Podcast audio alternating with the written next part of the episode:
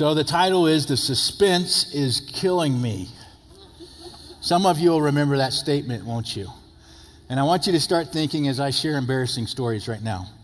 So one of the times in the army, you have to go before a promotion before board before you make the next rank after so long.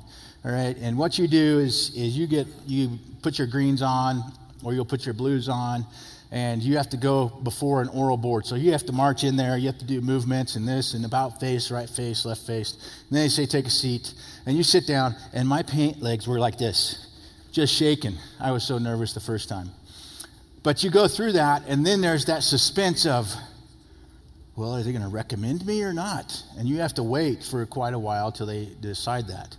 And the higher up in rank that you get as a non commissioned officer, it ends up going through the whole Army, and you wait and you look for the Army Times, and you're like, is my name in there? Is my name in there? And then once you do make that list, the suspense comes each month. Did my number come up? Did my number come up? Did my number come up? Am I going to get promoted? Uh, the, all of us will remember wait till your dad gets home right? Parents, you use that one. And the kids, that is like torture. The kids are like having anxiety attacks, waiting for dad to get home. And there's nothing like blessing dad. Hey, first thing in the door, you get to discipline the kids, you know? But the suspense of waiting for that punishment. You know, last year in the hospital, the suspense was are they going to figure out what's wrong with me before I kick the bucket? Um, but for those of you that are, that are parents, the suspense of when is the baby going to come? And the joy that comes when the baby is delivered in pregnancy. Uh, for those of us that are quite a bit wiser, you, you know, uh, Perry Mason, who did it?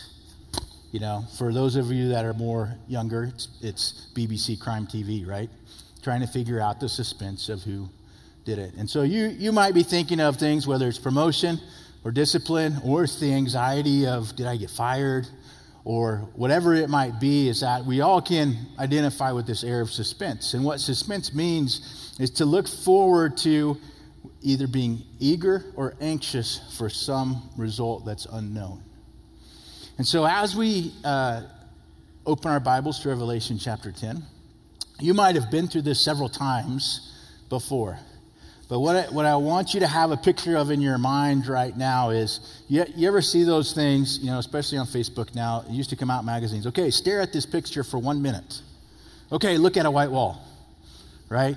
And it's like a, it's like a landscape scene, or a lot of them are the picture of Jesus or whatever. Has anybody ever done that? You know, the staring at picture? So, what I want to do tonight is I want us to stare at this passage, okay, and, and to, to look past what is obviously there. And we'll still go through verse by verse, but I want you to be able to massage your brain on things. And don't worry, I'm not going to do anything weird. Maybe. So let's read the chapter. John says, I saw still another mighty angel coming down from heaven, clothed with a cloud. And a rainbow was on his head. His face was like the sun, and his feet like pillars of fire. He had a little, op- little book open in his hand, and he set his right foot on the sea and his left foot on the land, and cried with a loud voice, as when a lion roars. When he cried out, seven thunders uttered their voices.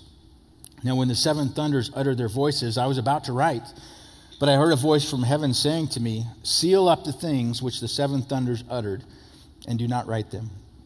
The angel whom I saw standing on the sea and on the land raised up his hand to heaven and swore by him who lives forever and ever, who created heaven and the things that are in it, the earth and the things that are in it, and the sea and the things that are in it, that there should be delay no longer. But in the days of the sounding of the seventh angel, when he is about to sound, the mystery of God would be finished, as he declared to his servants, the prophets. Then the voice which I heard from heaven spoke to me again and said, Go Take the little book which is open in the hand of the angel who stands on the sea and on the earth. So I went to the angel and said to him, Give me the little book. And he said to me, Take and eat it, and it will make your stomach bitter, but it will be as sweet as honey in your mouth. Then I took the little book out of the angel's hand and ate it, and it was as sweet as honey in my mouth. But when I had eaten it, my stomach became bitter. And he said to me, You must prophesy again about many peoples, nations, tongues, and kings. Let's pray. Father, we just uh, come before you and approaching the revelation of Jesus Christ in this chapter. Uh, that you would give us understanding that your Holy Spirit would be the one that teaches us all things, that leads us into truth with this. Um, and though these pictures are grandiose and they're uh, even difficult to understand at times, is that there might be truths or themes that you want us to understand. And so we just ask for that wisdom from above. Just ask there be no hindrances tonight to the truth of your gospel, who is Jesus Christ. And we ask it in his name. Amen. So, just to paraphrase what John is saying, he says, I saw another mighty angel, you know, whether you're imagining Arnold Schwarzenegger or a sumo wrestler who puts his foot on the land, his foot on the sea, and he's, he's clothed with the cloud. He's got a rainbow around his head. His face is shining. His legs look like pillars of fire, whatever that looks like. All right? He's got a, a, a little scroll. It's actually scroll, not book, okay? Um, don't make me say the Greek word because it's this long. And, but it is a little scroll compared to a normal size scroll. And he has that in his hand. And then he, he lifts his hand up to heaven and, and he's going to speak. And simultaneously, right after he speaks, the seven thunders, which is one of those suspense questions who are the seven thunders? It's not a hockey team, all right? Um, as he says that, and then a, a voice from heaven tells John, don't write that stuff down, okay? Nobody's going to know what it says. And then he swears by God the Creator. And you notice he covers everything. He covers heaven, he covers earth, he covers the sea. Anything that has a living being, whether spiritual or physical, that God is the creator of. And that's what he swears by. Okay? And then he also declares what? Time's up. There's not going to be delay any longer. And then he says the mystery is going to be revealed, which we'll look at. And then you, the voice also tells him, Hey, John, and this is Dan's paraphrase, okay? Hey, John, go get the book and eat it. Go get the scroll and eat it. Yo, angel, give me the scroll.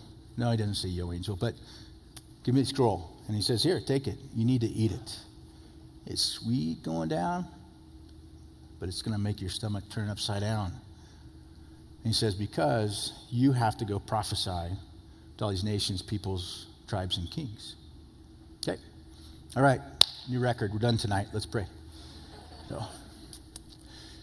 there's a lot of suspense that's built up into this, and yes, I have a lot of S's tonight, so hopefully I don't get tongue twisted. And we are going to cover all the details in it. And the first one is the suspense, suspense and sanctification. You see, the angel is the first suspense. Who is this angel? And a lot of commentators say, well, it's Christ because he's similar to the descriptions in, in Revelation chapter 1. All right? And then he's the one that's holding the scroll also. Because you remember from chapter 5, who's the only one that could take the scroll out of the Father's hand to open it? The Lamb. Said the Lamb was the one, meaning Jesus Christ. But maybe it's not Jesus. Because there's key words in there. One is it says another. Now, when it says another, it's comparing, comparing it to a previous mighty angel. So in chapter 5, it says a strong angel. So strong and mighty are the exact same word. The word another is alon in Greek, which means an identical type of something that's already exists. Okay, so whether or not they're twins, who knows? It could be the same angel. Because John doesn't put a lot of emphasis on the names of the angels, does he? Because the whole book is about what? Revelation of Jesus Christ, the uncovering of Jesus Christ. Now, if this is Jesus Christ, then we've just covered him back up because it says an angel. So that's another reason why it's not Jesus Christ. Now, when we look through this description, how does it describe him? The similarities with chapter 1, some of it is there, but some of it is throughout the entirety of Scripture. When angels appeared, a lot of times it says their faces shone as they shined, as if there was something about them. But you also remember Moses, right? Moses goes up, Mount Sinai, Ten Commandments, comes down, second time, First time they screwed up, and he broke tablets because they were in idolatry. Comes down second time, and the people of Israel, children of Israel, tell him to do what?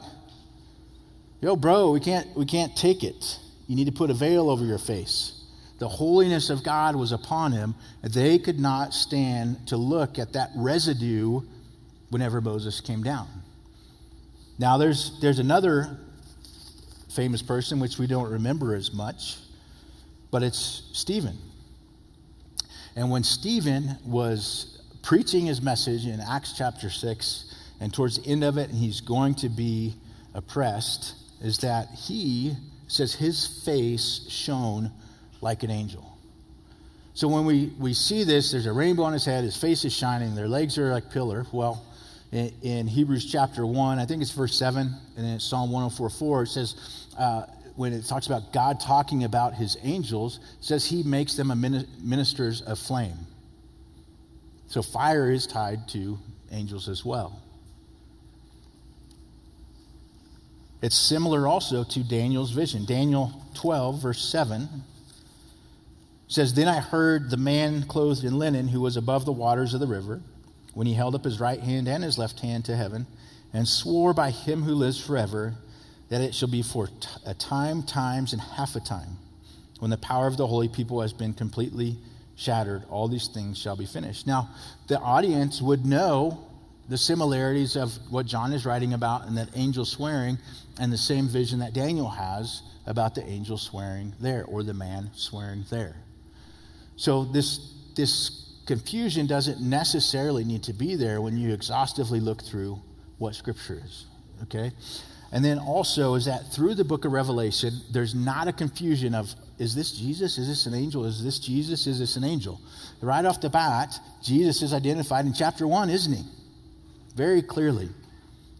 All right? And then, he, then in chapter 5, he's the lamb. And you'll see the lamb several times through Revelation. When you get to chapter 19 and he's riding on the horse and the second coming, it says, He who is faithful and true. And it talks clearly. So, Revelation of Jesus Christ is about the uncovering of Jesus Christ, not the hiding of Jesus Christ. Now you're saying, Dan, what does this angel motif have to do with us? Well, there's two things. This, the, I forgot my word, suspense. The suspense of sanctification is seen in two ways in this angel. One is the reason why he looks the way that he looks is not purely just because of how he was created in the physical aspects, but all those things the rainbow, his face, those things is because he's been in the presence of God.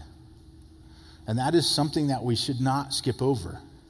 When we read about Moses, his face shone because he was been in the presence of God. When we read about Stephen and you re- read about Stephen and him being martyred, it said the heavens were opened and he saw the throne of God. It's because he was in the presence of God. Now, with sanctification, before we go too far, you know, it is one of those $5 words. So, Baker Encyclopedia of the Bible. They quote New Hampshire Baptist Confession from 1833, and it's a pretty good definition. It says, We believe that sanctification is the process by which, according to the will of God, we are made partakers of his holiness. That it is a progressive work, that it is begun in regeneration, and that it is carried on in the hearts of believers by the presence and power of the Holy Spirit, the sealer and comforter, and the continual use of the appointed means, especially the Word of God self examination, self denial, watchfulness, and prayer.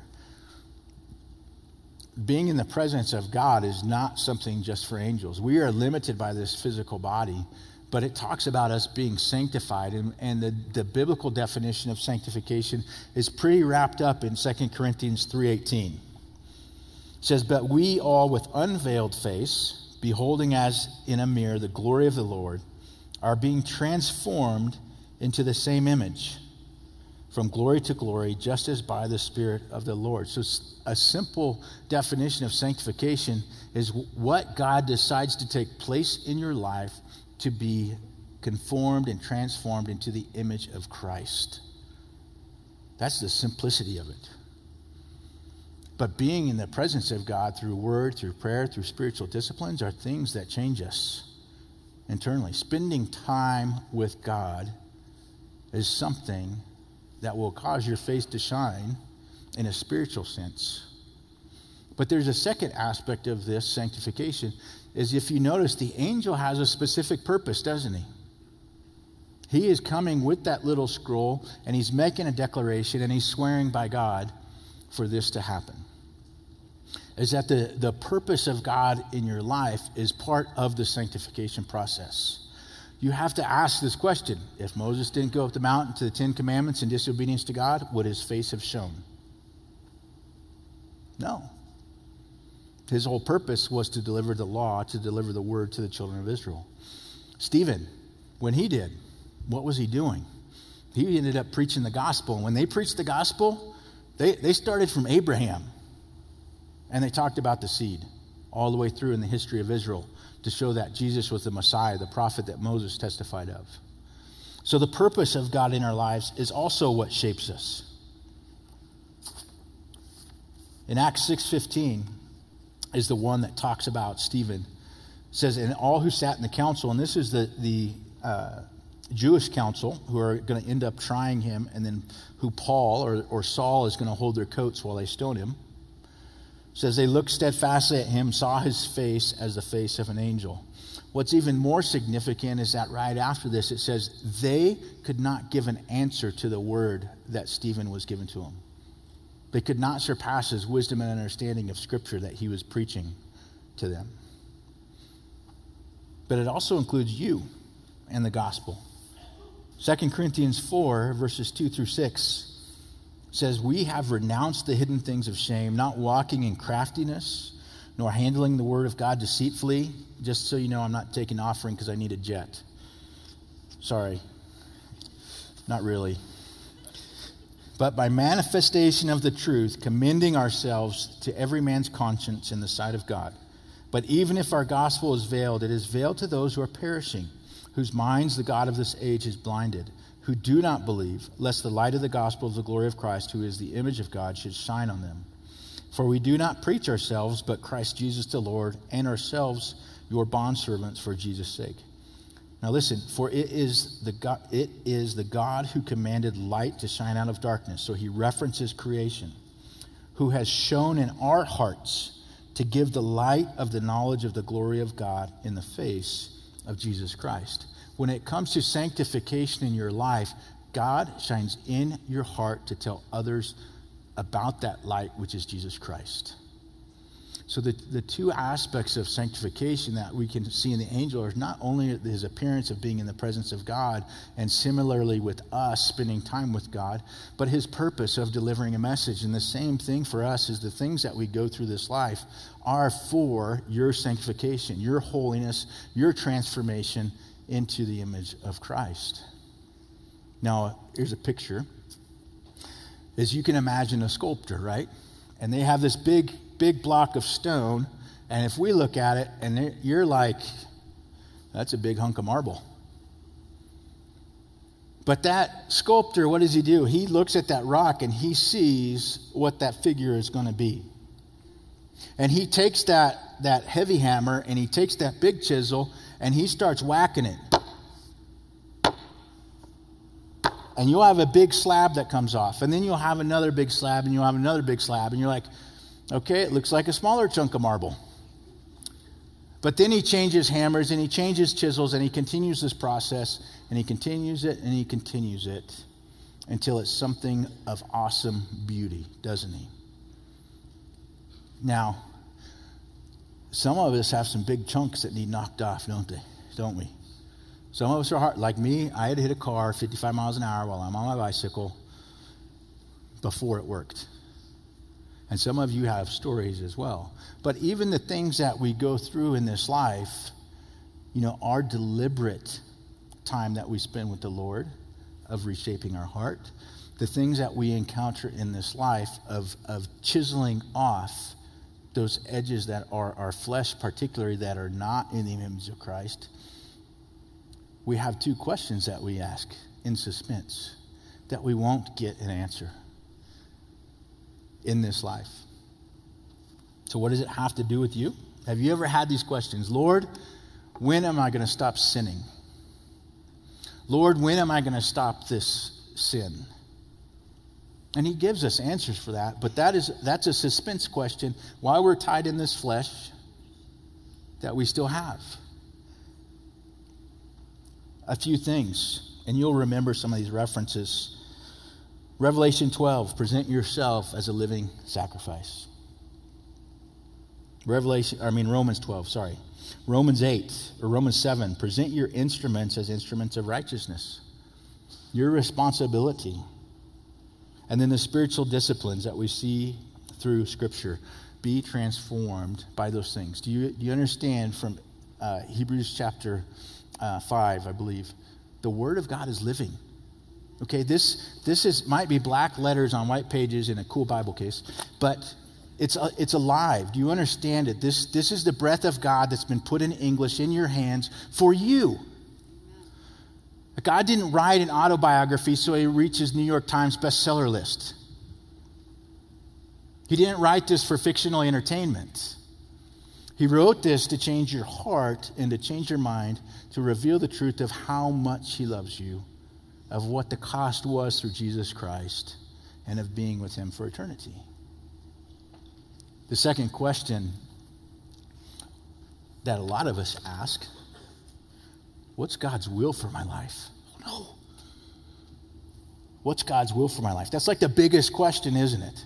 And we ask it so often that we end up hindering ourselves from making any decision whatsoever, don't we?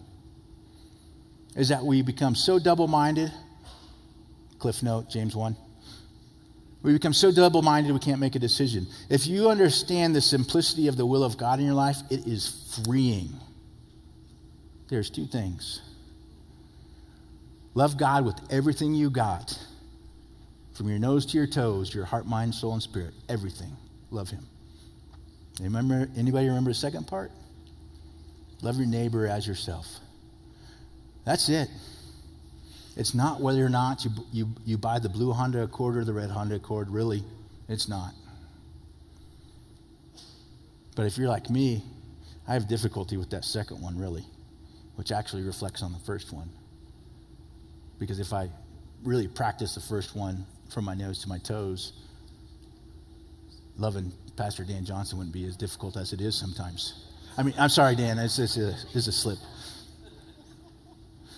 I do love him, and he knows it.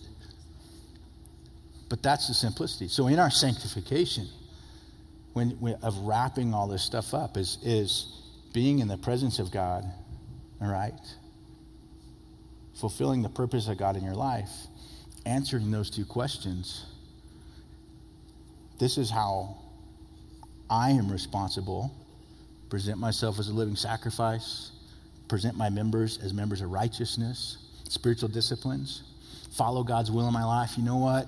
I need to keep it simple, stupid. I just need to love God and love everybody else. And that's all that there is. The other things, it'll work out. So then, that's only like four verses, isn't it? Man, I thought I was safe with 11 verses tonight.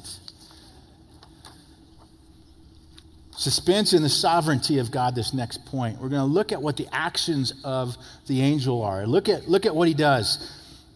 First of all, is that he displays the presence of God so we know that he comes from God. Second is that he makes a, an authoritative stance. He stands on the sea and he stands on the land, showing it's all encompassing the whole earth. All right? Well, then what else does he do? He possesses the scroll. So he possesses a message with him.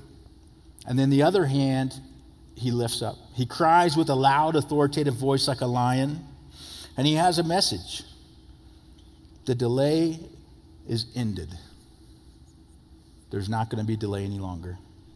He gives when this is going to happen. He says, when the seventh angel sounds their trumpets. And he adds to the delay is ended to describe what has occurred, is that the mystery is to be revealed.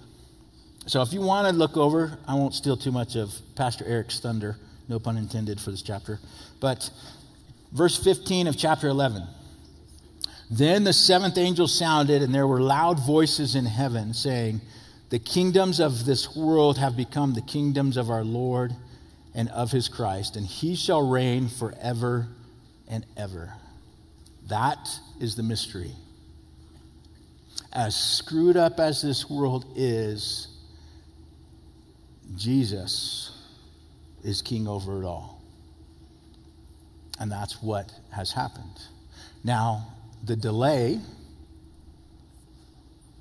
is speaking of the delay from the fifth seal. So, flip back to chapter 6. And here is the question that the martyrs ask How long, O Lord, holy and true, until you judge and avenge our blood on those who dwell on the earth? Verse 10 of that chapter. How long? And the angel's given the answer the delay is over. So that makes me think okay, what has just happened with the seals and the, and the six trumpets? What is all that news about? Where we miss some of our definition in, in crossing over to American culture is to really see what these things are. Now, remember the scroll. The scroll, you know, is like 20 feet long if it's the book of Revelation, but it's, it's long, it's rolled up. And every page is they put either clay paper clips on, right? And that's what Jesus is breaking off. He's taking that, breaking it off, and then it's opening. And you remember the first four, the first four seals that are broken, it's unscrolled, unrolled, unscrolled, yeah, unrolled, and the living creatures who are really big, bad, not bad, but bad in a good way, big, huge angels, you know, tell John, hey, come here and look at this and it's likely he looks at a picture for the first four. Then the fifth seal is broken, and John gazes across, remember the sea of glass, and says, he sees the martyrs, and they cry out with that. And then the sixth seal is broken, and he looks down at the earth, and he's, he sees the earthquakes, the thunderings, the lightnings, islands are moved out of place, mountains topple over, the, the clouds unroll like a scroll, and the people that are on the earth say, Hide us from the face of the Lamb and the one who sits on the throne. And they cry out for the mountains and the rocks to kill them. First, first time they seek suicide instead of relationship with God. And then the seventh is the, is the annunciation to the, to the trumpets. And then we have the trumpets as well. The seals are breaking and opening, and Jesus is the only one that can open them because he is the one that has the title ownership of the earth and everything that's been created. Now, we're, talking Bible philosophy of what it teaches. Okay? Something has occurred, and this, is, this will just be a soundbite for my book that I'm reading in 20, writing in 2050. the cosmic plan of redemption even though we are the apple of God's eye in redemption, like in, Revel- in Romans 8, it says that creation groans for redemption because how sin has affected this earth. Right? You remember when Jesus got tempted, right? What was one of the temptations? He takes him up to a high mountain and says, Satan says, Jesus, see all this? I'll give you all of this. He can't give something that he doesn't own. And he says, I'll give you the kingdoms of this earth. Fall down and worship me. Right? So there's a concept that the God of this world, the prince of the power of the air, has an, an ownership to speak, not complete control, don't, don't confuse that, of earthly kingdoms. But it, it's only with limit to what God decides, because God still raises up who he raises up for his purpose. So this scroll is saying, I own everything because I've paid for those that believe. I've paid it all. So he's the only one that can open the scroll. Now you get to the trumpets. What were trumpets used for? They were used for signals and warning and battle maneuvers. Because when you read the trumpets, it starts to get a little bit hairy on earth, doesn't it? Grass is dying, people are dying, rivers and, and waters are turning bitter, seas is turning to blood. You remember all of this? So all of that happens. And then we get to the last set after this annunciation that all the kingdoms are, are Jesus's or Christ's and the Lord's is the, they're called the what? The bowls of wrath when we get into them later. And those are what are poured out. so, of going through this and this, uh, this mystery of God, it's showing that there's a difference between the seals and the trumpets to there's not delay anymore. God's judgment is here. And it's going to happen with the bowls of, of wrath that we read about. So, side note, you know, one of the distracting things for us that are type A OCD. Anybody got a good answer for the Seven Thunders? Well, we, A, we know it's not a hockey team or any other sports team, and we have no idea what they said, do we? Some people say it's what the message, the mystery that we just read in chapter 11, uh, what, what was it, verse 15, that that's what it is. But they said it too soon. he's like, nope, wrong time, wrong place. Others, if you ever read Psalm 29, it's called the sevenfold voice of God, and I'm going to summarize it. Uh, one key thing in there it says the God of glory thunders, and then it says in the different places, the voice of the Lord is over the waters. That's number one. The voice of the Lord is powerful. Number two. The voice, voice of the Lord is full of majesty. Number three. The voice of the Lord breaks the cedars. Number four. The voice of the Lord divides the flames of fire. Number five. The voice of the Lord shakes the wilderness. Number six. And number seven is the voice of the Lord commands birth. That's the closest thing. For some reason, in that psalm, there are seven characteristics of the voice of God. But who knows? And this is where we have to trust the sovereignty of God and not, not get bent out of shape of why didn't he tell us what the seven thunders are? Oh no, I can't live the rest of my life because I don't know what the seven thunders say. Hey, love God, love others, you'll be fine. The easiest explanation of God's sovereignty, because this is what we're talking about in this section, is the Lord's Prayer. And you'll remember the first two verses to say, or first two parts. It says, Our Father in heaven, hallowed be your name, or most holy and revered be your name. Your kingdom come, your will be done on earth as it is in heaven. It's the realization that God is in control of all things.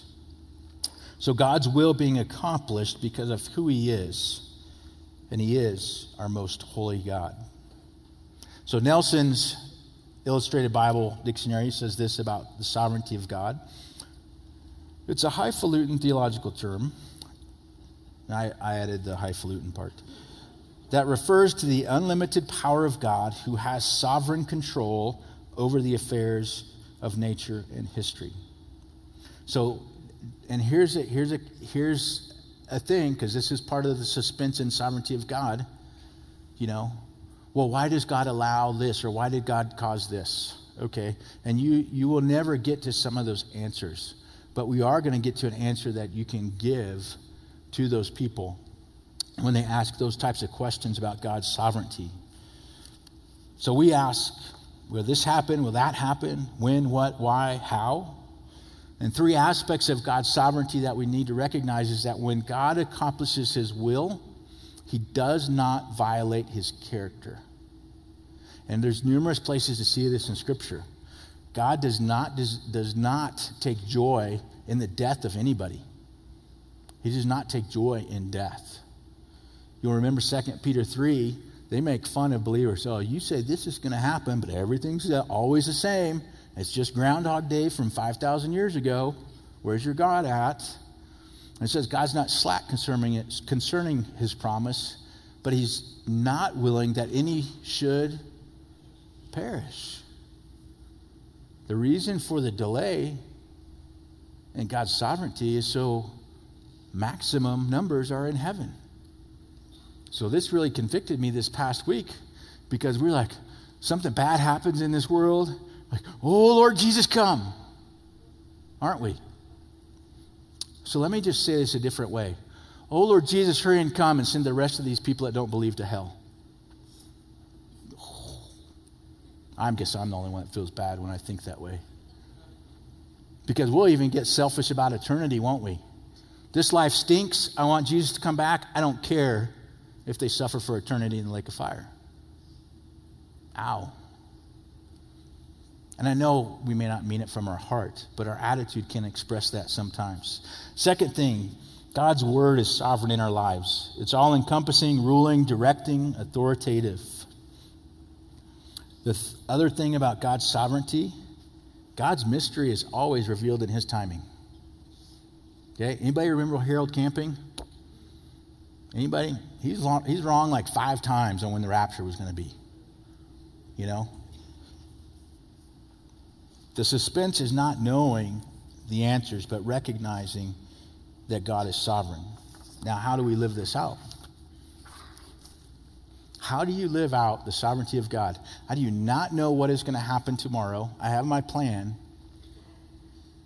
Or something really bad has happened. I'm losing my house. I've lost my job. But God loves me and He doesn't violate, my char- violate His character. How am I going to walk that out? Five letters, starts with F. Yes, gold star. If I had candy, I'd throw it. Wait, I'm not in youth group, sorry is faith. Because faith is trusting in the Word of God. Faith is trusting God is going to do what He has said He's going to do. God is not going to violate His character. And I have to live my life that way. Hebrews 11, verse 1. Now, faith is the substance of things hoped for, the evidence of things not seen. The reality of your life walking in faith testifies to whether or not you believe it is true. And we've all, we've all heard this, this story, right? The Niagara Falls wheelbarrow story. Oh boy does a trick. They throw a line over Niagara Falls. He gets that wheelbarrow. And he takes the wheelbarrow across and he walks all the way across. Wait, I'm sorry, Dan. I'll stay in the box. And he makes it across, right? Everybody's like, oh, man, I can believe, I believe he can do it. Okay, get in the wheelbarrow. Uh-uh. So walking in faith takes the words from your lip, I believe in Jesus, I believe in God, and puts them puts them right here. It puts it right here. It puts it right here, doesn't it? It's more than just saying that I believe, is that I believe and I live it out. Romans 8, 22 through 25 this talks about the whole creation groans and labors with birth pains until, together until now. Not only that, but we also, who have the first fruits of the Spirit, even we ourselves groan within ourselves, eagerly waiting for the adoption, the redemption of our body. Amen. For we are saved in this hope, but hope that is seen is not hope. For why does one still hope for what he sees? But if we hope for what we do not see, we eagerly wait for it with perseverance. Walking by faith is trusting in the sovereignty of God in our lives, but it's also responding in obedience. The suspense of this sovereignty is you won't get all the answers, but you keep walking in faith because of who God is. This next part, the suspense in sickness. That might sound funny, and we're not talking about suffering because what he does is he gives, he says, Take the scroll from the angel. And it's likely God says, Take the scroll from the angel. And he says, Hey, yo, angel, Billy Bob, give me the scroll. The scroll, the angel says, Hey, you're going to eat that, and it's going to be sweet, but it's going to turn your stomach. What and why does it turn his stomach? Why does it turn his stomach? We're not talking about suffering. They'll recall, some of you will recall as well, Ezekiel, in Ezekiel chapter 3, same thing. Son of, son of man, eat what you find, eat this scroll, go, speak to the house of Israel. So I opened my mouth, and he caused me to eat that scroll. And he said, Son of man, feed your belly and fill your stomach with the scroll that I give you. So I ate, and it was in my mouth like honey and sweetness. But then it was bitter to his stomach.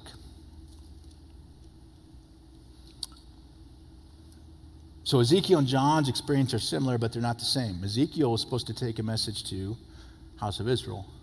John is to tribes, nations, peoples, kings. So what is the suspense in sickness? All of us love to say God is love. the part that turns our stomach is when we have to look somebody in the eye and say, the reality is, if you don't repent, this is where you're going. You're going to hell. The reality of the sickness is John the Baptist telling Pharisees, repent, for the kingdom of heaven is at hand. The reality of the sickness that turns our stomach is God will judge you one day. And that's the hard part, isn't it? The word is identified with, with great things. It's identified with honey, it's identified with bread. I personally like the meat part because I think of a steak. You know, it, it's identified as milk. But the part that turns both John's stomach and Ezekiel's stomachs, and the part that should turn our stomach from these last two weeks, particularly, is when you look at an unbeliever or share with an unbeliever to realize what they're going to go through. And it feels like somebody punches you in the stomach. When you meditate on hell, when you meditate on the lake of fire, not for spiritual edification, but to, to get your backside in gear to share the gospel. Eternity. Can you imagine eternity of, of gnashing of teeth, eternity of suffering? Eternity of flame, not being able to die. And it's not to blame you because you didn't, because that's where we trust God's sovereignty. But our responsibility in this suspense is to still take that step despite our sickness and to tell them the reality of what's at hand. And it's hard, isn't it? It's really hard. But don't back off from that. You know, when you think about stories about this, have you ever had to fire somebody that you liked? That's hard. You're giving a judgment that's changing their life. One of the worst jobs I had in the military was called the Casualty Assistance Officer. And we gave notifications. And it wasn't the notification that they won the lottery the field officer of the day for post would come with you and you would go to somebody's house and you would have to tell them that their husband, their, wife, their kid, whatever it might be, had died. And that is the sickest I have felt. And thinking about the suspense in this last part the suspense is, is I still have a responsibility, even though I don't want to.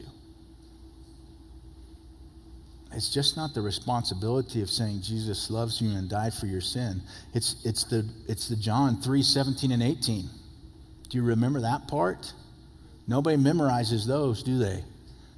For if you don't believe, you're condemned already. It goes on to say in 19, they loved darkness more than light of telling them what happens. And I, I bring up this point because John and Ezekiel were having to tell tribes and nations and peoples and kings, you're getting wiped out. Ezekiel, you're going to telling the house of Israel, you're being put in bondage and slavery and judgment. Now we sort of know why some of the prophets got killed a lot, don't we? When you start to warn people about judgment, I don't want to hear it. Don't tell me. And just so we're clear, I'm talking about judgment for eternity, not whether or not you drive a Ford or Chevy. Serious, serious stuff. The last one, man, I got 14 minutes to get less than my record.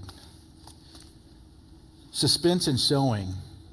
Because this is the, the commission that the angel or that the angel gives. It says, Take, eat this, but go to these people. And so he has no idea what the result is going to be. He's just tasked with going. And so, even with us, is that we're responsible to go. But there's one parable that Jesus taught that really illustrates this parable of the sower. You remember it? Okay, you have to imagine a bag of seed, you know, and, and, he's, and the sower is casting the seed, right? And we always remember that it goes on four places, right? It goes on the wayside or the path or the sidewalk for today. There's not going to, you know, weeds grow in the crack of the sidewalks. You're not going to sow wheat to, to bake bread. And then it goes on the stony ground. You remember that? Okay, grows up quick. Sun comes out, it dies. And then he throws it, and it's an area that hasn't been tended, and it's got weeds all over. And so the weeds win, right? Carries this life win. And then the prepared ground, right?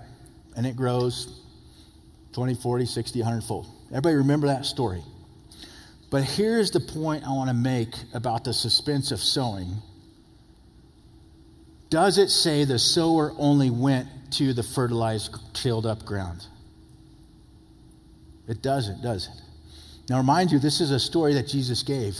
The sower throws the seed, is what he says. And when he describes this, the seed is what? It's the good news of the kingdom, it's the gospel.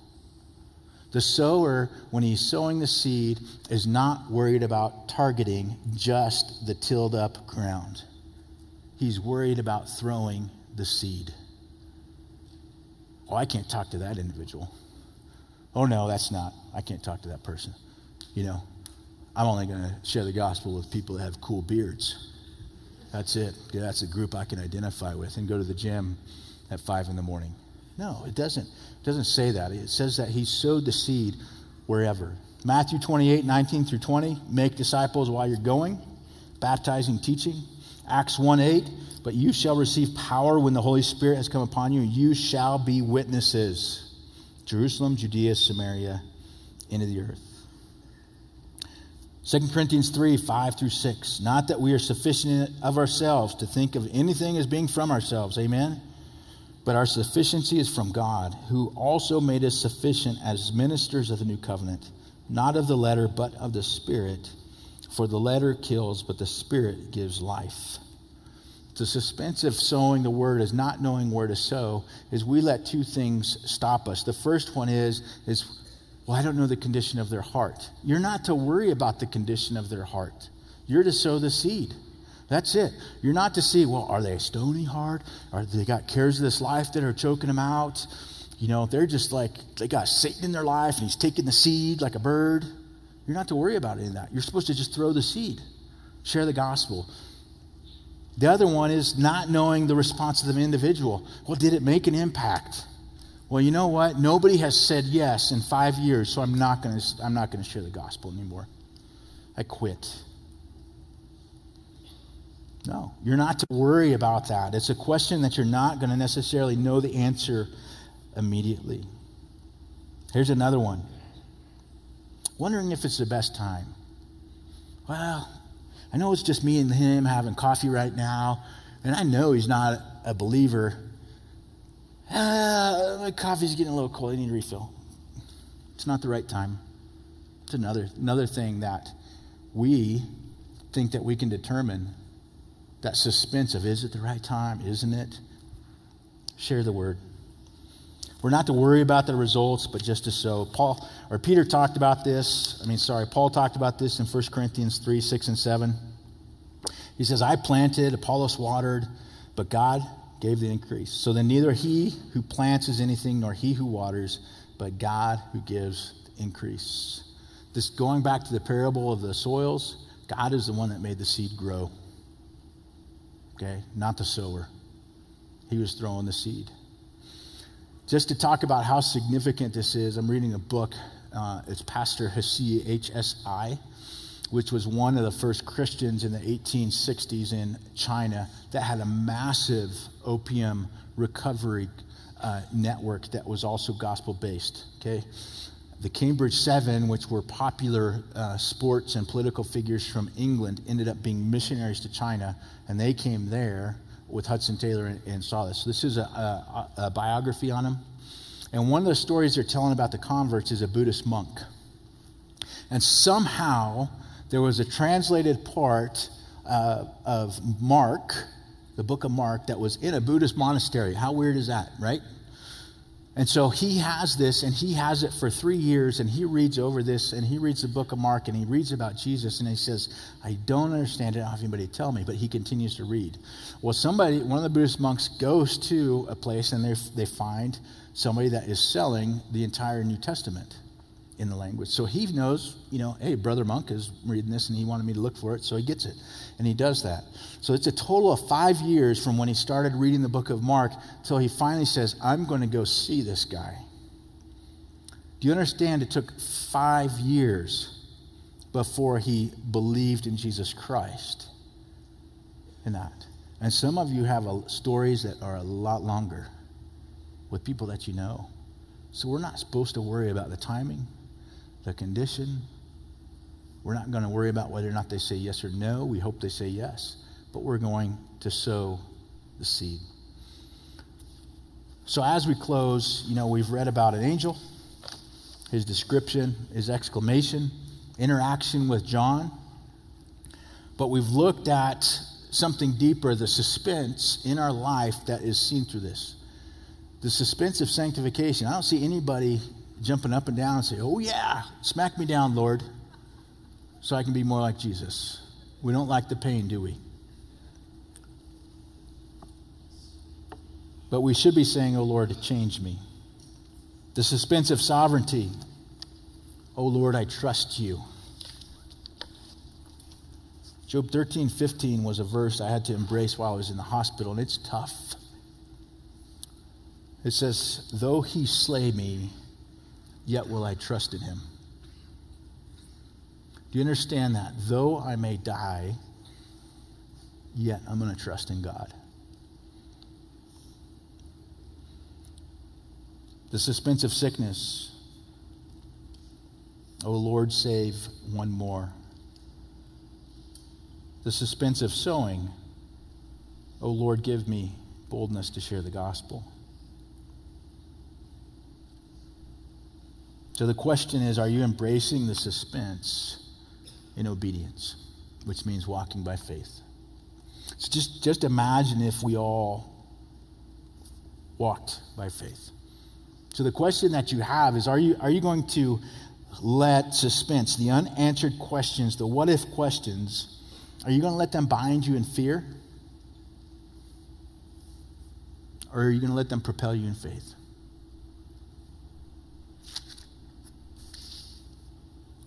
Will we gaze upon God's holiness and be changed?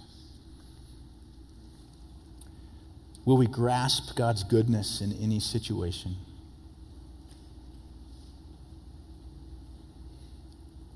Will we embrace the sick of God's judgment by sharing the gospel with boldness? Let's stand. And as they're preparing for communion, the things I, I really want you to think about is even the suspense that is at the table.